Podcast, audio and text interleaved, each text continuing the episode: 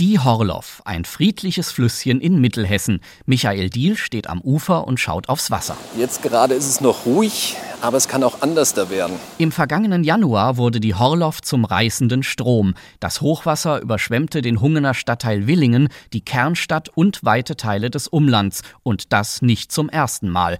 Die Menschen vor Ort machen sich Sorgen. Auch Michael Diehl. Also mein Gefühl ist schon sehr stark ausgeprägt mit der Gefährdung.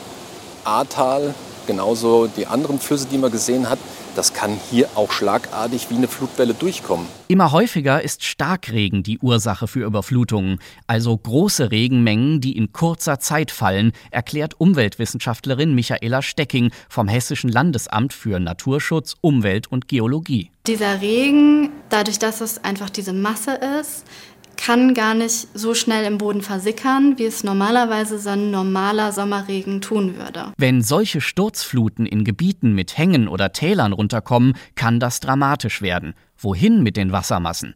Michaela Stecking arbeitet daran, den Hochwasserschutz für Hessen zu verbessern. Kommunen können sich sogenannte Fließpfadkarten erstellen lassen.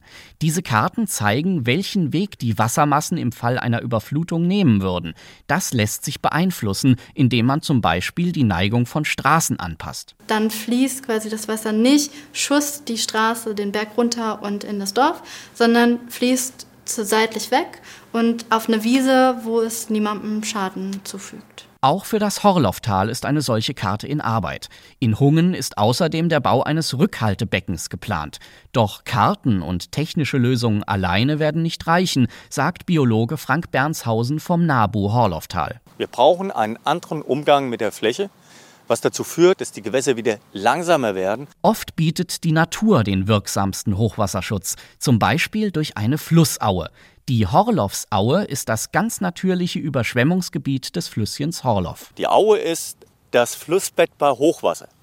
Und äh, da Flüssigkeiten sich nicht komprimieren lassen, müssen sie sich ausdehnen können. Und hier können sie sich halt ausdehnen. Leider ist die Horloffsaue nur noch in Teilen in ihrer ursprüngliche Form erhalten. Das trifft auf viele Flusslandschaften zu, beklagt Bernshausen. Ein anderer effektiver Hochwasserschutz sind naturbelassene Wälder. Wald hat ganz viel mit Hochwasserschutz zu tun, weil ein intakter Wald in der Lage ist, Wasser im hohen Maße zu speichern, auch Starkniederschläge abzufangen. Flussauen, Wälder und andere natürliche Schutzgebiete dürften in Zukunft als Hochwasserschutz immer wichtiger werden, denn Starkregenereignisse werden durch den Klimawandel deutlich häufiger vorkommen, auch in Hessen.